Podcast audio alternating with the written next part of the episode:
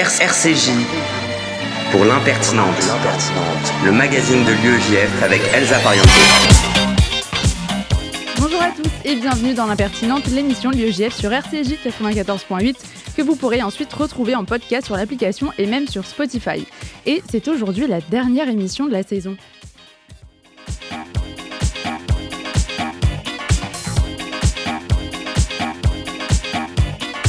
Il y avait normalement un son de Juliette Armanet qui disait c'est la fin, le tout dernier matin, le tout dernier jasmin.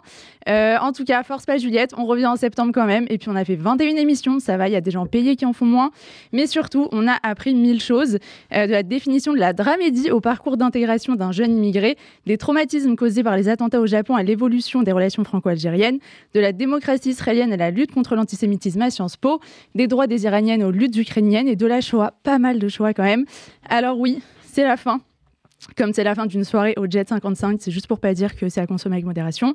D'une question simple, elle arrive quand ta chronique, d'un conducteur, d'une course pour arriver au studio, d'un harlequin, le bonbon sans gélatine, des corrections sur Google Drive, des débriefs de l'invité à la pause musicale. Et ouais, on fait ça.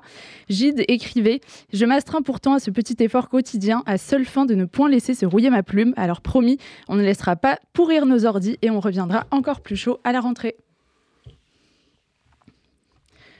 Au sommaire ce midi, nous recevrons dans un instant Laurie Darmon, auteure, compositrice, interprète. Depuis 2015, elle enchaîne les titres purs et puissants. Le dernier Ornicar est sorti il y a tout juste deux semaines. Puis Sarah Wakil, présidente de vice-présidente de l'UEJF, nous fera un point sur l'actu de l'UEJF et les voyages à ne pas rater cet été. Noam Meguira prendra alors le micro pour ses recos pop culture du moment. Youssef Murciano, secrétaire national, enchaînera quant à lui avec un décryptage de la bulle de filtre des réseaux sociaux. On retrouvera ensuite Camille Fermont pour nous parler de l'origine historique et culturelle des vacances. Et on finira cette émission avec l'édito du président de l'UEJF, Samuel Lejoyeux, l'impertinente. C'est parti pour une heure. RCJ pour l'impertinente, le magazine de l'UEJF avec Elsa Pariente.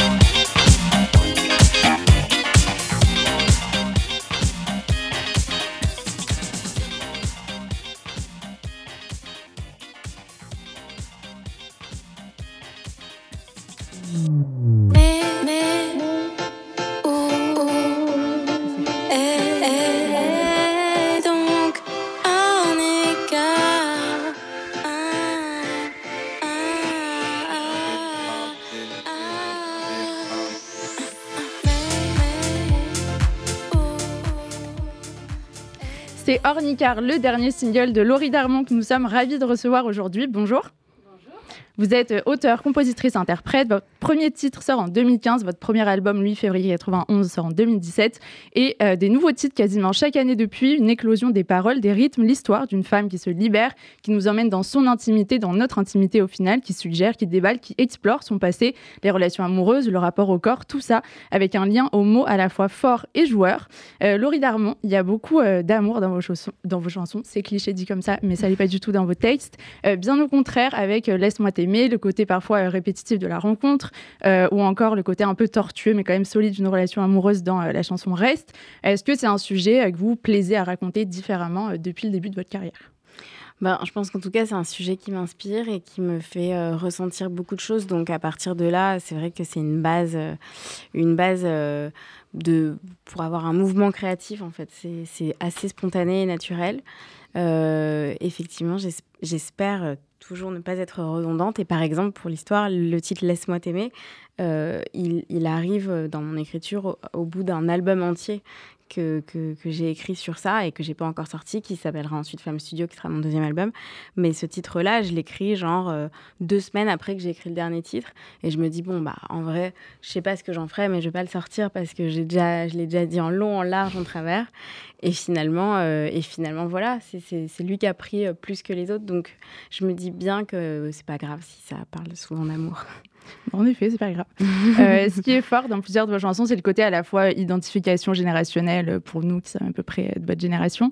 Euh, comme dans la chanson Février 91, il y a les minicums, la Starac, euh, le Hit Machine, Tom Tom et Nana, euh, des choses très datées et en même temps l'expression d'une souffrance à laquelle n'importe qui peut s'identifier. Est-ce que c'est ça pour vous le but aussi de l'écriture de soi? Oui, carrément. Euh, je pense que le, le fait de, de, de, voir que ça peut résonner chez d'autres, euh, c'est quelque chose qui, moi, en tout cas, personnellement, me soigne aussi. et me fait me sentir peut-être moins moins marginale et seule, puisque ces choses-là, quand j'étais plus jeune, je, je les gardais pour moi en pensant que c'était bizarre justement votre jeunesse, votre enfance, adolescence, vous en parlez euh, pas mal. Euh, il y a un titre qui s'appelle Juillet formiguaire, c'est un titre sur les colos. Euh, il y a les chants du soir qui peuvent faire écho à plusieurs personnes ici, des bons souvenirs, et puis il y a aussi une chute sur le côté parfois difficile de ces espaces, un moment où on se cherche, on se forme. Oui, tout à fait. Bah, en fait, j'ai fait c'est vrai que les, les, colos, moi, ça m'a beaucoup formé dans justement mon appréhension de, du groupe, de la place dans le groupe. Et, euh, et du coup, j'ai écrit ce titre au moment où je devenais animatrice. Donc, c'était la première colo où j'étais animatrice. J'avais 17 ans et j'animais des colons qui avaient entre 13 et 16 ans. C'était euh, le genre euh, l'avant-dernier soir ou un truc comme ça. et, et j'ai eu envie d'écrire cette chanson très spontanément pendant l'heure des douches mes colonnes, elles mettaient mille ans à se doucher. Et du coup, j'ai écrit la chanson. Et euh, voilà, et, en fait, c'était euh, le soir même, je l'ai chanté. Et après, c'est resté vachement dans, dans cette colo. Euh, tous les ans, il la chante et tout. Et c'est super honorant pour moi qui, qui finalement ait, été si timide dans ces colos quand j'étais colonne. Donc, donc voilà, après, j'aime bien l'idée aussi que je reçois bien des messages de gens qui sont qui ont été dans d'autres colos, qui n'ont aucun rapport avec celle-là et, que ça leur parle aussi. Donc ça, c'est cool. Vous avez euh, des messages puissants sur euh, les femmes aussi. Euh, dans la chanson Maman, vous écrivez évidemment qu'une femme peut tout faire. Il y a aussi la question du désir, des sentiments assumés. Est-ce qu'il y a pas mal de femmes de votre entourage qui vous inspirent? Est-ce que c'est une volonté aussi de faire passer ces messages-là? Oui, alors il y a des femmes de mon entourage qui m'inspirent, par exemple, dont ma mère. mais, mais je pense aussi que en fait, c'est plus des modèles euh, que j'ai découverts à travers la littérature. Je ne suis pas du tout une grande lectrice, loin de là. Euh, mais euh, j'ai lu quelques livres et à chaque fois, c'est des livres qui ont changé ma vie. Donc, je pense que je suis plus une lectrice occasionnelle, mais qui sent que ça va vraiment imprégner le reste de ma vie. Et donc, euh, s'il y en a qui m'ont inspiré au moment où j'ai écrit justement sur. Euh, je me suis posé des questions sur les femmes, etc., c'est plus euh, Marceline Loridan Evans, Simone de Beauvoir et Anaïs Nin. Voilà. Ça, c'est vraiment des figures qui m'inspirent énormément. et après, oui, dans, mon entourage, bien sûr, il y a des femmes géniales. et euh, ces femmes géniales en partie, euh, et des hommes aussi, vous les mettez euh, en scène, entre guillemets. le 12 mai 2022, c'est la première édition de Corps à cœur. Et, puis ce corps à cœur, viens, chantons ensemble, dans toutes les couleurs,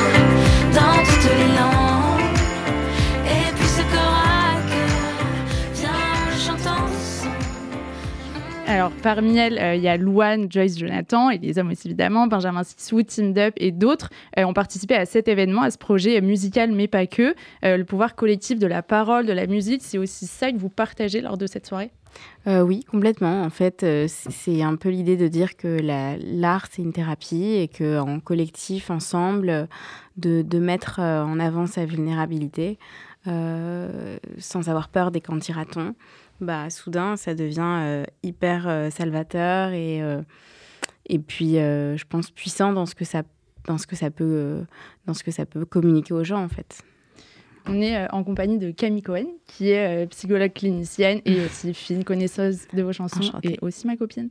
salut Camille, tu avais une question pour Laurie d'Harmonie. Salut Elsa, bonjour à tous, bonjour Laurie. Il y a quatre ans, vous sortez ce morceau bouleversant, mai 2018. À ce moment-là, nous vous écoutons nous livrer de manière poétique et brute à la fois le récit de votre histoire longue de 10 ans avec l'anorexie. Mai 2018, c'est le moment où la maladie vous quitte, où vous vous arrêtez de souffrir. Je ne dis pas guérir car ce n'est pas un mot que je vous ai entendu dire. Et puis, on le sait, la guérison n'est pas si évidente quand il s'agit d'un trouble psychique.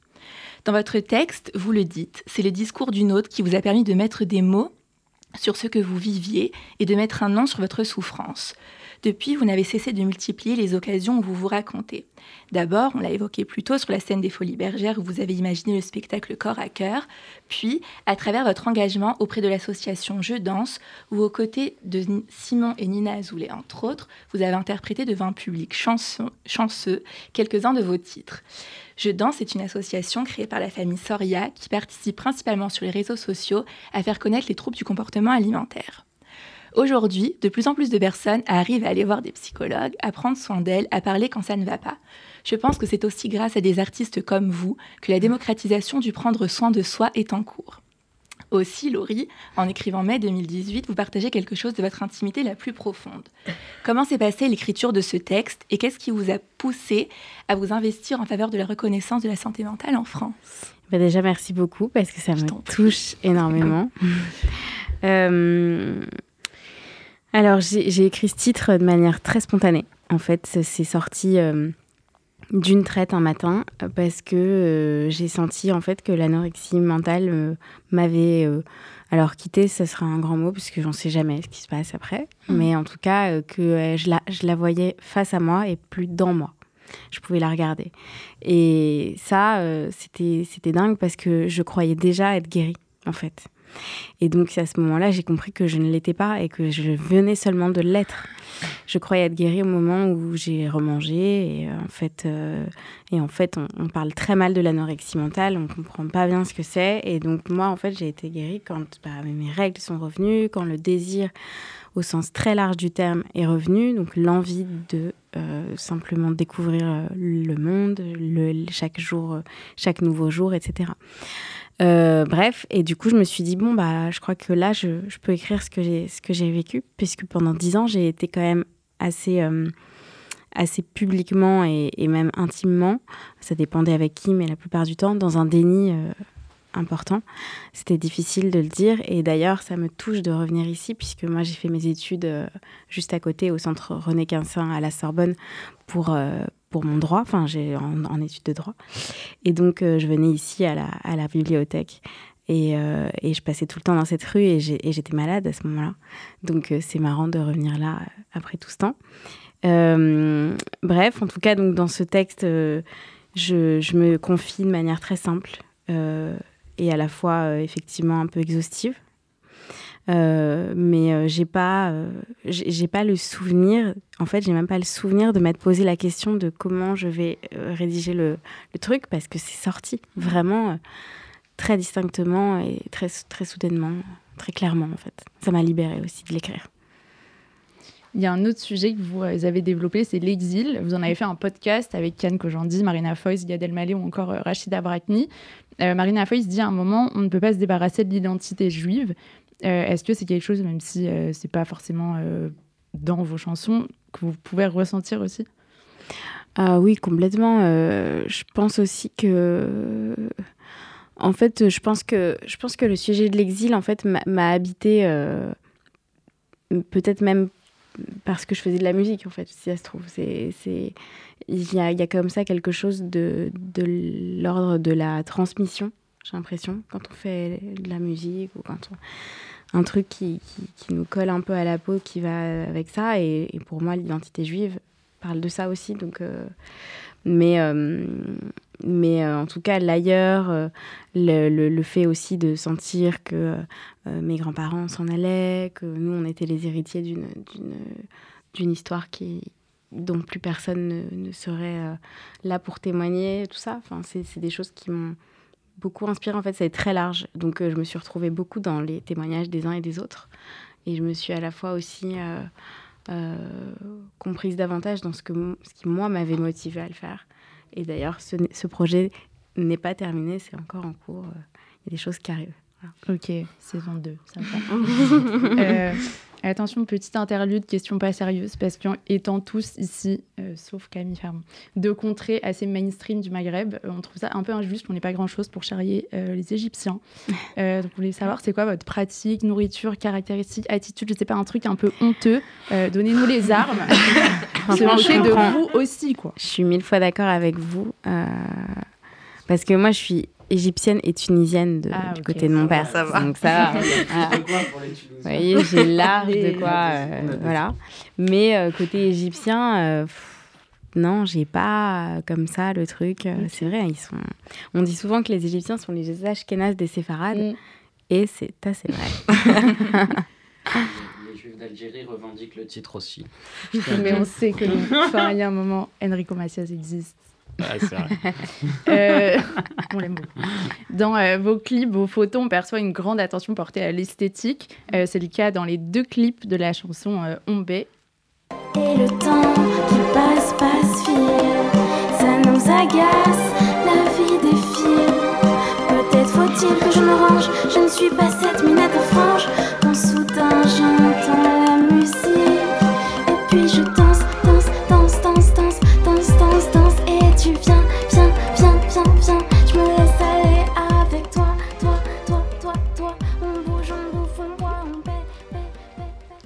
Est-ce que euh, ces ambiances, ces mises en scène, euh, le choix des vêtements, c'est une façon aussi pour vous d'aller euh, au bout de ce que vous racontez dans vos textes? Oui, je pense qu'en tout cas, c'est une manière de faire exister en entier ce qui m'habite au moment où je compose la chanson. Et donc là, pour le coup, j'avais vraiment une vision très précise des choses. J'étais complètement inspirée, imprégnée par l'univers d'Erita Mitsuko, du, groupe, du groupe Niagara, tout ça, les années 80, euh, Elie Medeiros, les couleurs. En fait, c'est le moment où moi, je, suis capable d'envisager mon corps, de le regarder, de le découvrir, de euh, mettre des couleurs dessus aussi et donc j'étais euh, en mode mais c'est un énorme terrain de jeu qui s'offre à moi, euh, je veux faire mille choses. Donc c'est pour ça aussi que ces esthétiques de clips euh, étaient un peu euh, un peu euh, ouais, un peu léchées. Et en effet, vous faites mille choses, euh, la musique, le podcast, mais aussi le court-métrage, celui de votre chanson Elle, euh, dont vous avez écrit le scénario et que vous avez co-réalisé.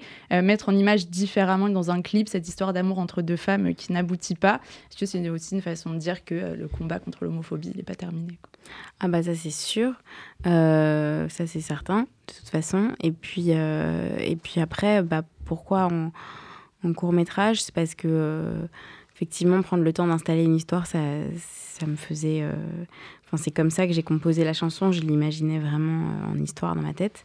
Euh, et aussi ce que je ce que je disais au moment où j'ai fait la projection, c'est que en fait, on n'est pas habitué forcément à avoir des chanteurs qui font des clips différents pour leurs chansons, euh, qui mettent en scène leurs chansons différemment que par un clip où euh, on n'entendrait pas des dialogues, où on ne verrait pas une histoire vraiment se dérouler, donc un truc narratif. Et euh, en fait, je trouve que souvent, on, on étiquette un peu trop les choses, on partitionne un peu trop, on se dit que si on fait de la musique, on peut pas faire un court métrage ou des trucs comme ça. Moi, je crois qu'à la base, on fait, on écrit en fait. Juste, on écrit, on a envie de créer un truc et euh, il peut avoir toutes les formes possibles. Donc, je crois que c'était aussi une manière peut-être de, de commencer à rentrer dans ce sujet-là que de faire un court métrage. Euh, justement, sur l'écriture, vos chansons, elles sont très euh, poétiques. Vous mêlez euh, beaucoup de genres musicaux différents. Il y a beaucoup de moments presque slamés. Euh, Wikipédia vous met dans la catégorie dance pop. Je suis pas sûre de sa compréhension hilarant. enjeux. Vraiment. Mais euh, du coup, ce serait quoi la vraie définition, et s'il y en a une, de votre musique? Je sais pas, franchement, je sais pas parce qu'en vrai, c'est vrai qu'il y a des chansons qui sont extrêmement balades, d'autres qui, qui sont un peu électropop, Mhm. d'autres qui, sont un peu slamées. Il y a de tout. Euh, moi, je me suis jamais, euh, je me suis jamais, euh, bien que souvent, euh, souvent euh, encouragée par l'industrie musicale, je me suis jamais rangée dans une catégorie ou interdit d'explorer quelque chose parce qu'on m'attendrait pas là-dessus ou que sais-je. Voilà, ça m'a coûté déjà bien cher que de pouvoir faire ce métier et d'être libre de le faire. Donc je me suis dit, bon, quitte à, autant vraiment kiffer. Donc je sais pas, quand j'étais petite, genre sur, sur un, iTunes, je- je- j'exportais mes chansons et on pouvait mettre le genre musical et moi je mettais en décalé. Voilà. Peut-être en décalé. C'est poétique en tout cas. Euh, on va boucler la boucle en reparlant de votre toute dernière chanson, Ornicar, euh, des mots dont on se fout en apparence, hein, les conjonctions de coordination, euh, que vous rendez limite poétique et sexy. Est-ce que quand même vous vous amusez quand vous écrivez ces textes-là? Oui, complètement. Ce texte, je l'ai écrit en juillet dernier et, euh, et je l'ai écrit euh, voilà, j'ai fait toute la chanson en une journée et je me disais, ok, soit je suis euh, complètement dans un délire chelou, soit euh, il y a un, vrai truc. Et donc, je suis allée au bout. Mais c'est vrai que je me suis mis des contraintes, si on écoute bien le texte, qui étaient voilà, des, rimes qui, sont, qui reprennent à chaque fois les, les, les, les syllabes de Hornicard. Et puis, et puis en plus, un, un thème qui n'était pas forcément facile à aborder. Euh, voilà, qui est celui de l'urgence écologique. Donc, euh, donc voilà, oui, bien sûr, je m'amuse. Moi, je trompe l'ennui euh, en créant. voilà. Samuel. Oui, j'avais, j'avais une question parce que cette interview, elle est spéciale. Parce que quand même, il faut le dire, je crois que l'envie qu'on a eue, et en particulier qu'elles a eue, euh, de vous inviter, chère Laurie Darmon. Elle date presque d'avant même l'impertinente. Euh, vous êtes clairement, on a eu des, invités, on a eu, on a eu des invités pas mal dans cette émission, euh, des grands auteurs, etc. Mais, mais toujours, Elsa nous disait, il faut absolument qu'on invite Laurie. Ah il faut absolument qu'on invite Laurie. Donc, moi, je vais faire quelque chose, une fois n'est pas coutume, c'est la dernière, on peut se permettre des folies, c'est de me permettre de, de, poser une question à l'intervieweuse. Mais alors, au fond, toi, chère Elsa, et peut-être Camille, tu peux euh, aussi euh, exprimer ton avis. Euh, qu'est-ce que voilà, qu'est-ce qui te fait vibrer? Pourquoi tu es, on peut dire, absolument fan de Laurie? Est-ce que tu pourrais mettre des mots là-dessus? On va tenter. Il eût été préférable de me prévenir. Mais, mais tu sais que je fais pas ce genre de choses. Ah, j'adore. Déjà une, déjà une chronique, je te l'envoie 10 minutes avant. Alors une question. non, mais il y a plusieurs raisons. Enfin, je pense qu'il y a aussi le côté d'avoir l'impression d'avoir un peu grandi aussi avec l'évolution euh, de vos chansons, euh, de, euh, enfin les premières, ta voix, etc. Il y avait un côté très enveloppant. Et là, d'avoir assisté à l'éclosion, voire de l'avoir vécu en même temps, enfin de se dire, il y a un truc très cathartique aussi dans, mm. dans ce que vous faites. et puis c'est kiffant. Enfin, il y a un moment donné, moi je trouve que c'est des bêtes de chansons et c'est trop cool. Et euh, vous inquiétez pas, je donne les dates des concerts et tout à la fin, tout va bien. Et on est déjà venu d'ailleurs avec Camille. Mais, mais Camille, si toi tu veux dire un mot. Euh, oui, c'est vrai un peu comme Elsa, cette impression d'avoir grandi avec toi. Moi-même, c'était à l'époque de On est en vie sur MySpace. Wow, intense. Une de mes animatrices de colo m'avait, euh, nous, nous avait abreuvé de cette chanson pendant toute la durée de la colo. Et c'est depuis ce moment-là que je te suis. Et à Elsa, j'en ai parlé une fois, je lui ai dit, mais tu la connais? Elle me dit, mais bien sûr. Et alors là, c'est parti encore plus fort dans notre amour pour oh là toi, là, finalement. Ouais, ça me un fondement amitié. Vraiment. Vraiment, c'est très touchant, c'est hyper précieux euh, pour moi. merci d'avoir posé cette question. Mais euh, de ce genre de retour donne du sens parce que vous imaginez bien qu'il y a beaucoup de périodes de doute.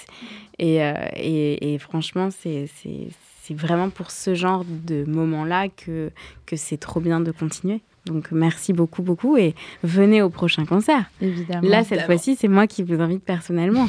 Oh. bah oui. Est-ce qu'on peut se quitter en musique, en live ou c'est de, trop demandé et lourd? Il y a un petit ah extrait ouais. de votre choix. Mais bien sûr, ce que vous voulez. Euh... Non, ce que vous voulez, vous. C'est quoi, vous voulez que je chante si, si, possible. Ben ouais, bien sûr.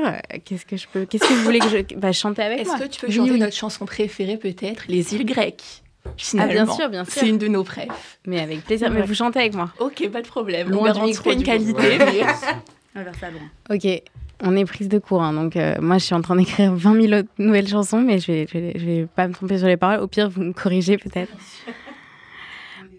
mais vas-y, laisse tomber les îles grecques, les îles grecques, les îles grecques. Va plutôt visiter le désert en hiver, quand ici il neige. Ouais, vas-y, laisse tomber les îles grecques, les bateaux, les côtes, les vagues, la mer. Et ramène-moi du soleil, du soleil, du soleil, surtout du soleil. Je ne sais pas comment te dire que j'avais envie que tu restes près de moi. Là-bas, il y a trop de filles, trop de mecs, trop de trucs. Et si je ne sais quoi, je ne sais pas comment te dire que j'avais envie de me préserver, moi. Ça m'aurait évité de calculer il est où il fait quoi? Merci Merci d'avoir été avec nous. Votre dernier titre, Ornicar, est dispo sur toutes les plateformes. Vous serez à la Cigale le 20 novembre et de retour avec Corps à Cœur le 29 janvier 2024. Euh, toutes les places sont dispo sur Internet. Allez prendre vos places. Et euh, encore merci. On se retrouve après une petite pause musicale. À tout de suite. Merci.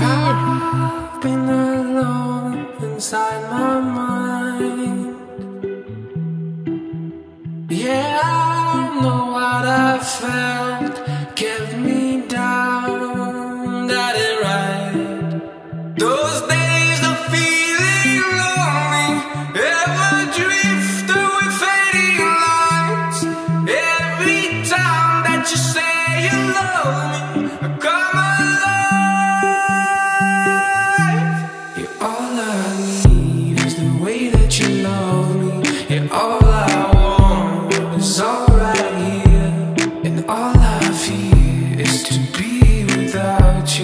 dans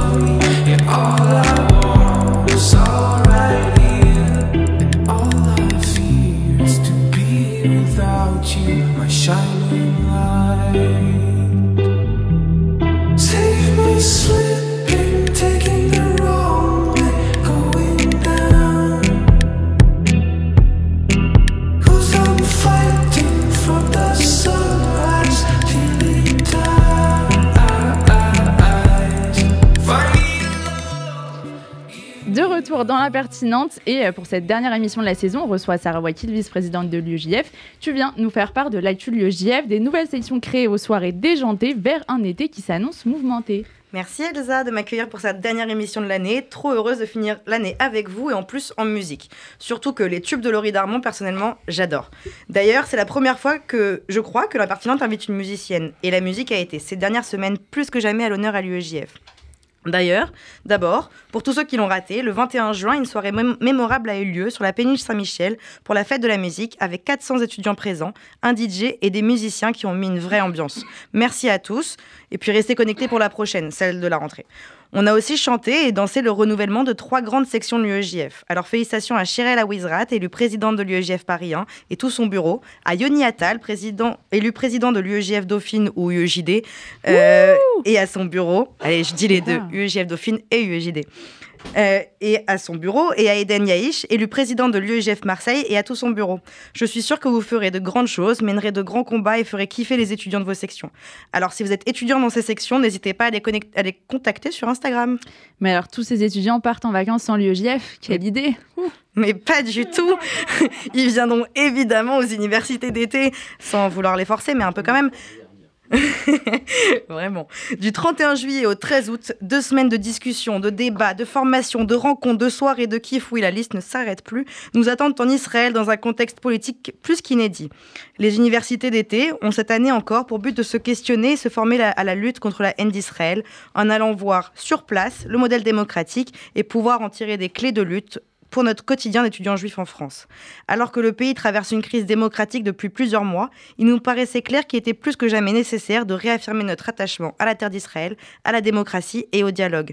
Dans un monde, dans un monde où les réseaux sociaux résument plus vite que ChatGPT, où un simple tweet pourrait remplacer la discussion, nous irons avec 35 étudiants de toute la France découvrir ou redécouvrir ce pays pendant deux semaines et amener des clés de compréhension sur ce que vit le pays. Je crois que pour la dernière, je connais le refrain. Pour s'inscrire, le lien est en bio Insta, c'est ça?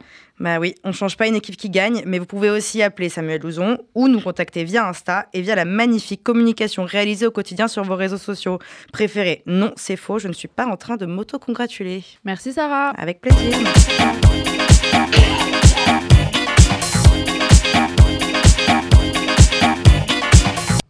Il est avec nous pour la dernière de la saison, mourant visiblement.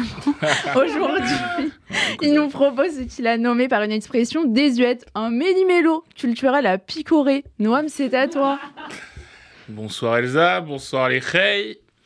J'étais tranquillement en train de siroter un, un, Jet 27 à l'anniversaire de ma cousine à la campagne, dans cette lointaine contrée qu'on appelle Saint-Mandé, quand tout à coup je fus pris d'une angoisse. Les émeutes, me direz-vous, un oncle réac qui donne son avis sur la situation, me jugez pas, tout le monde en a un. Et si vous ne si vous voyez pas qui c'est, c'est que c'est vous. Euh, 287 messages sur une boucle familiale ben, qui, qui, est en train de s'embraser. La disparition d'un Lidl ou d'un Action, mes enseignes préférées. Que nenni Enfin, si, euh, tout de même, ça m'angoisse.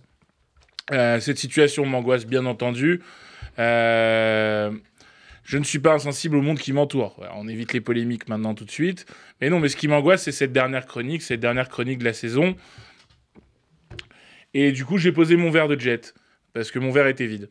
Sinon, on ne pose pas un verre de jet. L'abus d'alcool est dangereux pour la santé, je le rappelle. Et je me mets à réfléchir. Vais-je rendre cette chronique avec de l'avance cette fois-ci? Aurais-je évolué après toutes ces saisons? J'imagine que non, puisque j'écris cette chronique à 11h47. Je vous laisse juger. En tout cas, merci à tous pour cette année de zinzin et mon unique auditeur avéré hors famille, un client du pressing de mes parents, Paul. Noam, mais pour la dernière de la saison, tu bâcles ton taf comme ça, pas de mots Mais non, Elsa, bien entendu, un mot se cache dans cette chronique. Mmh. Non, mais tout le monde connaît le mot zinzin, Noam, en fait. Certes, Elsa, alors wow. je m'étouffe, mais c'est à la mode. Je suis revenu à la mode, le mot zinzin, ce qui confirme ma théorie actuelle selon laquelle les jeunes d'aujourd'hui sont déjà en crise de la quarantaine. Après Kwakubé, des niveaux déjà élevés de la lourdeur, on retrouve le mot zinzin. Mot qui était déjà vieillot quand moi j'étais jeune, c'est-à-dire il y a 35 ans. Mais on le sait peu. Le mot zinzin est un dérivé de zozo, lui-même la déformation de Jojo, le fameux affreux.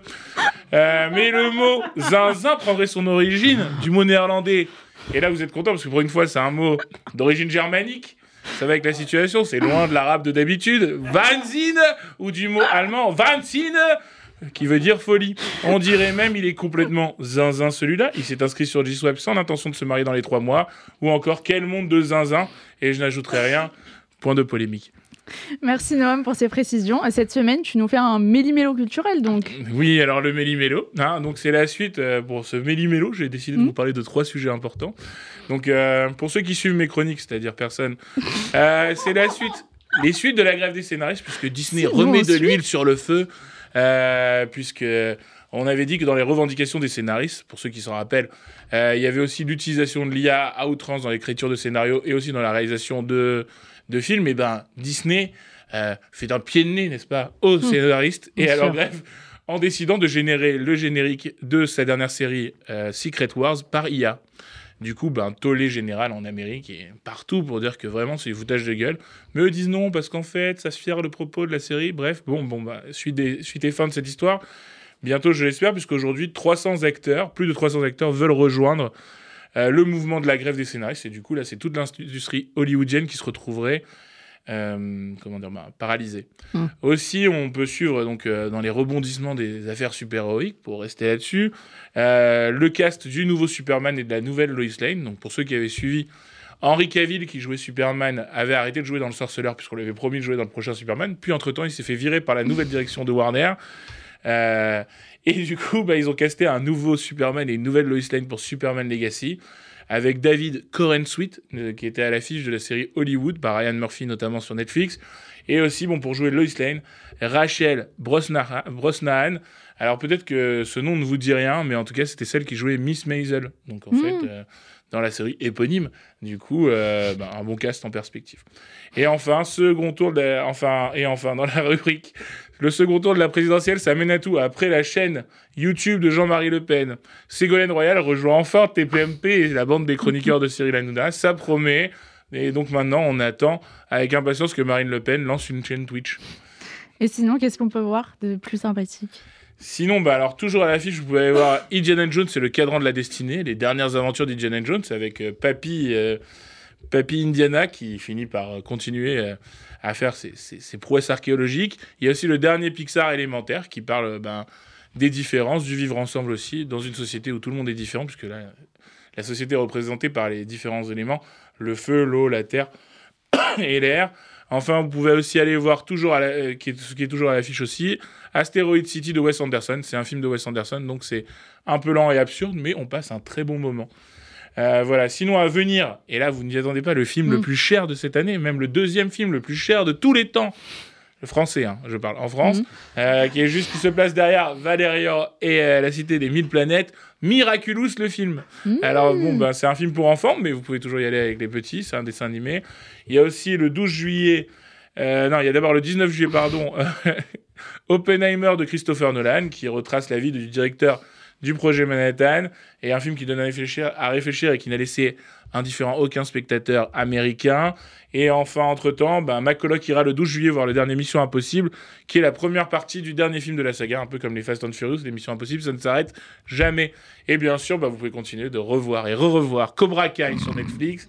C'est tout pour moi pour cette saison. Bonne journée. Merci beaucoup, Noam. Et on se retrouve après euh, une petite musique de Big Flo et Oli.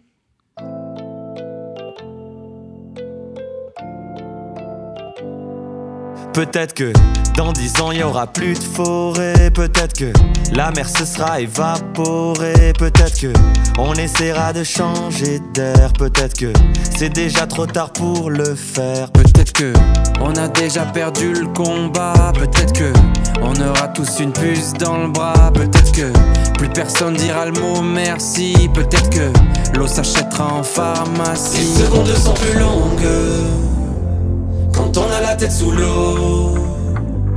Est-ce que c'est la fin du monde ou le début de nouveau? Non, ça peut pas être la dernière, dernière, der, der, dernière, dernière, dernière, der, der. Ça peut pas être la dernière, dernière, der, der, dernière, dernière, dernière,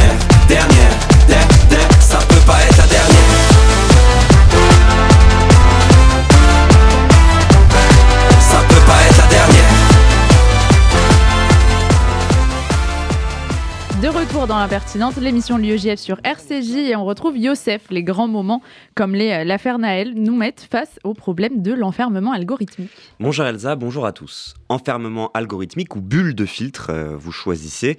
On voit à peu près le principe. Les réseaux sociaux et nos moteurs de recherche nous connaissent. Ils savent parfaitement ce qui nous fait cliquer ou non. Donc dans la marée immense d'informations, des algorithmes basés sur nos pratiques de consommation faut remonter ou non des informations. En gros, c'est comme si un magasin changeait la disposition de sa vitrine en fonction des goûts de chaque client qui passe. C'est une logique très simple, mais ça a à la réflexion quelques conséquences sur notre manière de nous informer.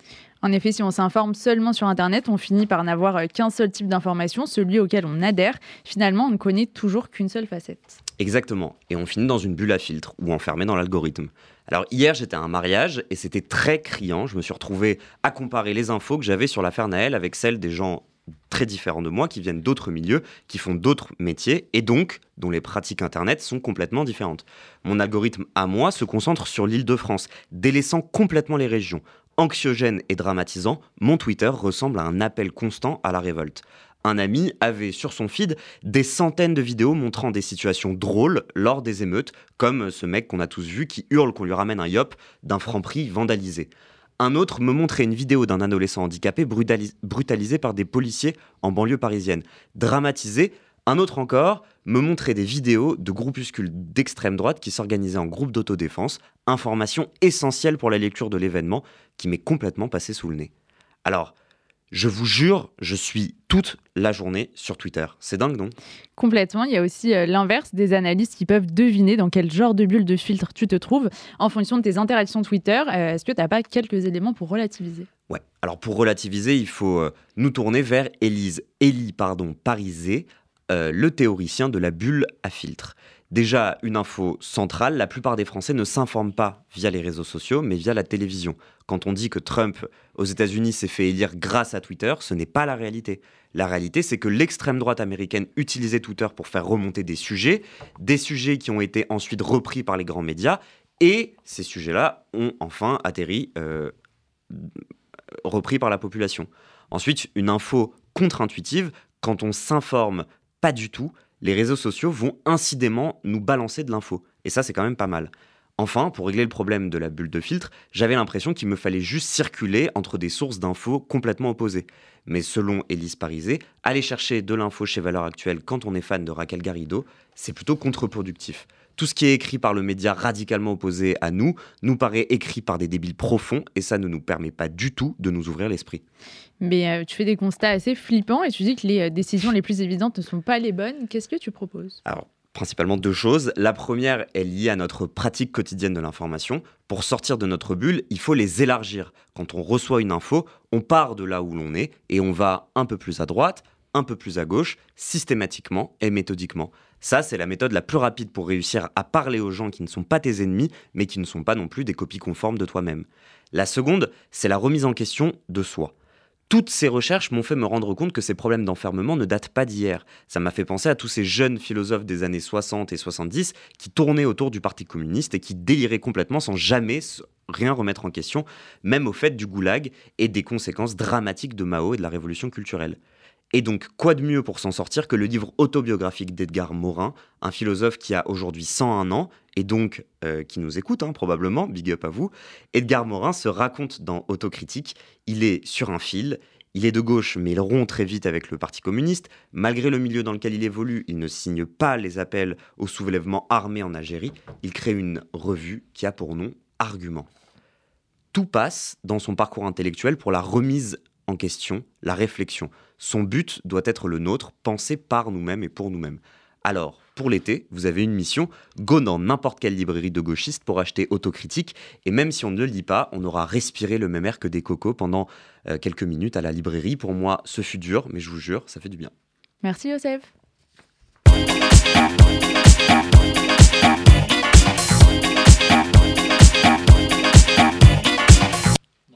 Salut Camille Salut C'est à ton tour de nous parler de culture et de vacances aujourd'hui. Alors oui, Elsa, confession pour confession, c'est avec le cœur meurtri que j'ai appris cette funeste nouvelle. La fin de la saison pour l'impertinente. Quelle impertinence Oui, j'ai osé le jeu de mots. Et tout ça à cause de quoi? D'une chose qu'on appelle vacances. Mais qui a eu cette idée folle un jour d'inventer les vacances? Certainement pas ce sacré Charlemagne. Car oui, les vacances, ce n'est pas seulement la plage, la taillelette, Jonathan et ses shekels au Hilton Hotel. Les vacances, c'est avant tout une histoire d'histoire. Ah oui, on n'est pas sur une création républicaine? Oui et non, les vacances telles que nous les connaissons datent du début 20e, mais l'idée des vacances n'est pas neuve. Euh, tout commence avec l'Antiquité, les plus fortunés se retirent au vert pour fuir les fortes chaleurs. Pour les Romains, de fin juillet à fin août, le soleil et l'étoile de Sirius se lèvent en même temps. Et que veut dire Sirius en latin? Aucun rapport avec Harry Potter C'était bien tenté, mais ça veut dire canicule. Ensuite, si on va du côté de mes amis les Égyptiens, la période estivale correspondait également correspondait également au début des crues du Nil, ce qui provoquait le déplacement temporaire des populations vers le nord du pays. Au Moyen Âge, les jours chômés sont nombreux et principalement dictés par l'Église. Ils permettent à la population d'effectuer des pèlerinages, mais ils sont surtout dédiés au recueillement et à la prière. C'est de cette époque que date l'expression qui dort dîne. En effet, les aubergistes étaient confrontés à autant de monde que la plage de Tel Aviv un mois d'août, et dans un souci de rentabilité, ils obligeaient qui passait les nuits euh, sous leur toit d'y prendre également le souper. Donc les vacances étaient aussi liées aux travaux des champs et à la période des moissons, et en, 1231, le pape Grégoire a accordé les congés de vendange aux écoliers. À la Renaissance, les nobles ne devaient pas euh, produire ni commercer. Sacrilège, ce n'est pas digne de leur rang. Donc, euh, ils allaient dans leur hôtel particulier quand euh, c'était la mauvaise saison et dans leur château à la campagne pour la bonne saison. Sauf que les petits bourgeois roturiers ont copié ce et ça a donné un rythme de vacances. Mais alors, les vraies vacances, les pieds, le parasol, tout ça, on a le droit, enfin, on le doit à qui? Eh bien, aux Britanniques qui, au XVIIIe siècle, inventent l'idée du tourisme avec l'aristocratie et les bienfaits thermaux le bon air serait bon pour la santé et soignerait de nombreuses maladies. Donc les stations balnéaires se multiplient en Europe et la plus connue est la promenade des Anglais qui date de 1830 de son vrai nom, Nice. Je pensais que vous alliez répondre. Mais... c'est à la fin du 19e siècle que sont nés les premiers offices du tourisme, euh, ainsi que les premières colonies de vacances. 1900, le premier guide Michelin. 1973, le premier routard. Et 1936, les congés payés qui vont plonger la France dans ce qu'on appelle la frénésie estivale, oui, c'est une maladie. Faire des recherches quatre fois par jour sur Booking, c'est une maladie. On ne se sent pas du tout visé en tout cas, mais alors toi, euh, c'est quoi la destination? Eh bien, n'ayant pas taillé mon summer body, j'avais prévu des vacances en sous-marin. Mais depuis le drame de l'Ocean Gate, j'ai revu mes estimations et la terre ferme, c'est pas si mal. Non, en vrai, je me pose beaucoup de questions quand même euh, sur ce navire. C'est fou toutes les histoires qu'on peut raconter autour. Sérieux, à part l'iceberg? Eh bien, il faut savoir que la femme du pilote de l'Ocean Gate disparue et l'arrière-petite-fille de deux célèbres passagers du Titanic, si célèbres que James Cameron a raconté leur histoire dans le film. Mais avait que ça, euh, c'est pas un signe, c'est toute une malédiction qui est transmise de génération en génération. Euh, mais ce n'est pas tout. Lors de la construction du Titanic, un incendie s'est déclenché, euh, déclenché dans les soutes. Ensuite, à son départ du port, il est presque rentré en collision avec un autre bateau. Lors de son inauguration, la bouteille de champagne ne s'est pas cassé. 50 personnes ont ressenti un tel mauvais présage qu'ils ont refusé d'embarquer alors qu'ils avaient payé leur billet. Le couvercle d'un cercueil d'une momie égyptienne maudite se trouvait à son bord. Le capitaine du paquebot avait déjà été impliqué dans cinq accidents. Mais pire encore, 11 projets pour reconstituer le paquebot ont émergé, mais ne se sont jamais réalisés. Je vous le dis, tous les signes coïncident. Après la malédiction du Blackbird, c'est celle du Titanic. Et la dernière info insolite de la saison en quelques secondes. Et, si on s'envoyait en l'air, ne voyez aucune connotation, mais avec Paris 2024, tout est possible. Les taxis volants vont débarquer à Paris. L'annonce a été faite au Salon du Bourget. Trois groupes vont s'associer euh, la RATP, Airbus et Aéroport de Paris. Mais attention, publicité mensongère, le survol de Paris intramuros est exclu car beaucoup trop complexe en termes de sécurité. Les deux lignes prévues se feront donc au départ de l'aéroport Roissy-Charles de Gaulle, l'une en direction de Disneyland, l'autre vers Saint-Denis. Il faut compter 1 euro le kilomètre, soit entre 30 et 60 euros. Merci beaucoup Camille. Et on se retrouve après un peu de musique israélienne.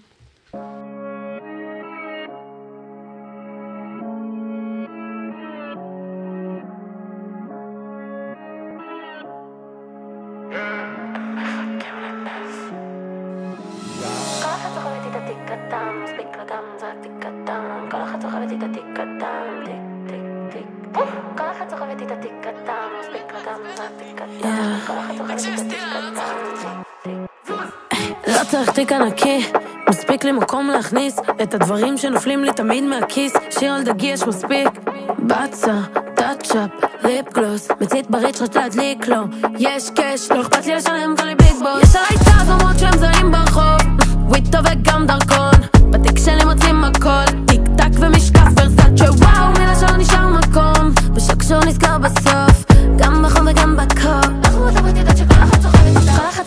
תיק קטן, מספיק לה גם זק תיק קטן. כל אחת סוחבת איתה תיק קטן, תיק תיק תיק תיק. כל אחת סוחבת איתה תיק קטן, מספיק לה גם זק תיק קטן. כל אחת סוחבת איתה תיק קטן, תיק כול- כולי בשיא, נדלקים עליי כמו פנסים, אז בוא לפה פאפי תחזיק. אל תחשוב שיש בינינו קליק, קליק, לא אכפת לי שאתה עשיר. כן, כולם בלאגן, אני צ'יל. כולי על ענן מוח מטוגן צ'יפס. אני לא מכיר, תיק קטן זה לא פאוץ', תפוס לי את התיק, סגור את הריצ'ראץ', בוא, יש עליי זעים. De retour dans l'impertinente sur RCJ et c'est l'heure de l'édito du président de l'UEJF, Samuel Lejoyeux.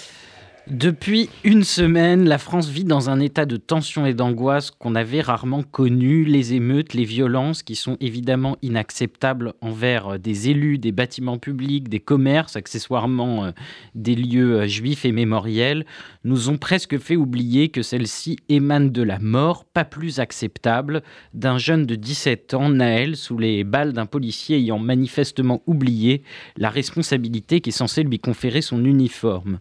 Je pense donc à la mémoire de Naël, comme je pense à ces élus attaqués, à la famille du maire de l'Aïle Rose en particulier, à ces forces de l'ordre sur qui doivent, euh, euh, faire face aux émeutes euh, et maintenir l'ordre. L'émotion et l'esprit de solidarité doivent, je pense, dans cette situation, s'exprimer totalement sans considération politicienne ni instrumentalisation. Tu parles d'instrumentalisation. Aux deux euh, extrêmes du spectre politique, les discours ne font que raviver les braises des tensions. Ont-ils, selon toi, une responsabilité dans la situation? Alors la première responsabilité, elle est, me semble-t-il, individuelle. Ceux qui cassent devront être arrêtés et sanctionnés par la justice. Et par ailleurs, je me félicite que le policier qui a assassiné Naël soit en détention provisoire. Mais tu as raison, Elsa, certains ont une responsabilité politique importante. La France insoumise qui refuse de condamner les violences des émeutiers a joué avec le feu. L'extrême droite au discours guerrier donnant des excuses à un fonctionnaire abusant de son monopole de la violence aussi. Nous voyons en direct les effets d'un débat public pollué par des camps politiques qui ne veulent que cliver et pour lesquels l'intérêt général semble bien loin. Dans cette situation, euh, quel message adresses-tu aux étudiants juifs?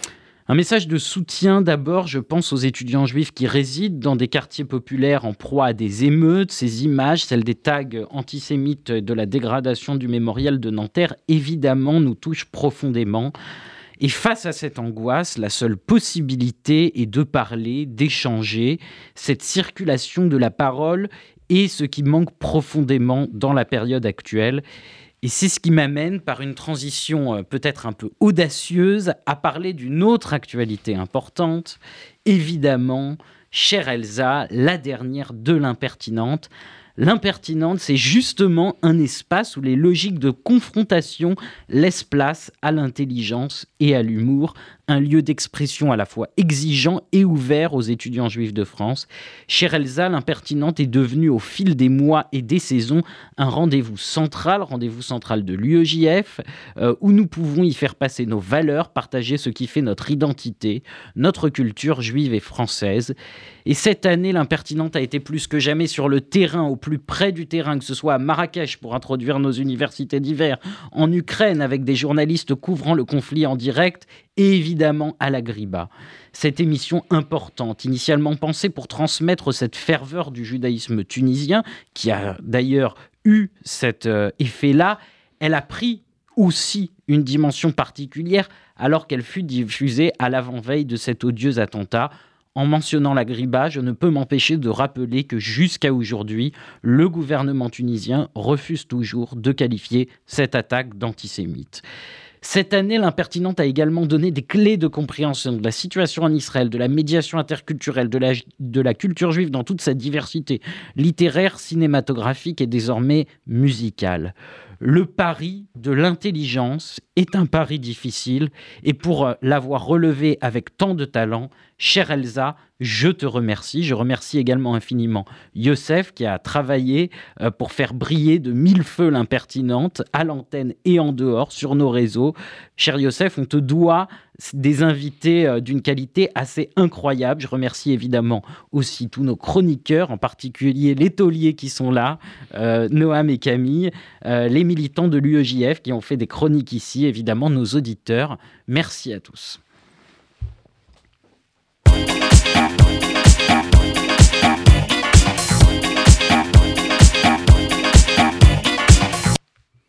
Moment de larmes collectives, acte 3. L'impertinente RCJ 94.8, c'est maintenant l'heure de se quitter. Mais pleurer. Oh. Voilà. Donc, va se c'était. il paraît. Oui. C'était un vrai Si- si plaisir. C'était un vrai plaisir de se retrouver toute cette année, de partager cette émission avec vous. Un grand merci à tous ceux qui ont fait vivre cette émission cette année. En premier lieu, à Youssef et Samuel pour le travail et l'accompagnement sur chaque émission. Pour les chroniques aussi, littéraires avisées de Youssef et les éditos, toujours fins et justes de Samuel. Merci aux invités évidemment. Et un très grand merci et big up à toutes les chroniqueuses et tous les chroniqueurs Noam, Camille, Netanel, Noah, Ruth, Sephora, Salomé, Gary, Élise, Levana. J'espère n'oublier personne, des infos, des réflexions, des recommandations, des analyses, des recettes, de l'humour et beaucoup de pertinence à chaque fois. Merci aussi à ceux qui nous partagent à chaque fois l'actu de JF, Sarah, Léa, Samuel et Ruben. Et bien sûr, merci à Daniel et à l'équipe technique pour la réalisation de cette émission. On se retrouve à la rentrée. C'est triste, mais kiffez bien votre été, portez-vous bien et euh, on se retrouve en forme, dynamique, impertinent, euh, motivé, stylé et retrouver la suite des programmes d'RCJ qui doit être très sympathique également à partir de 23h. Et Samuel, Merci RCJ, merci OFJ, à Sandrine Seban, Ariel Goldman, Richard Audier de nous faire confiance, Rudy Saada, euh, pour cette émission. Merci beaucoup à vous.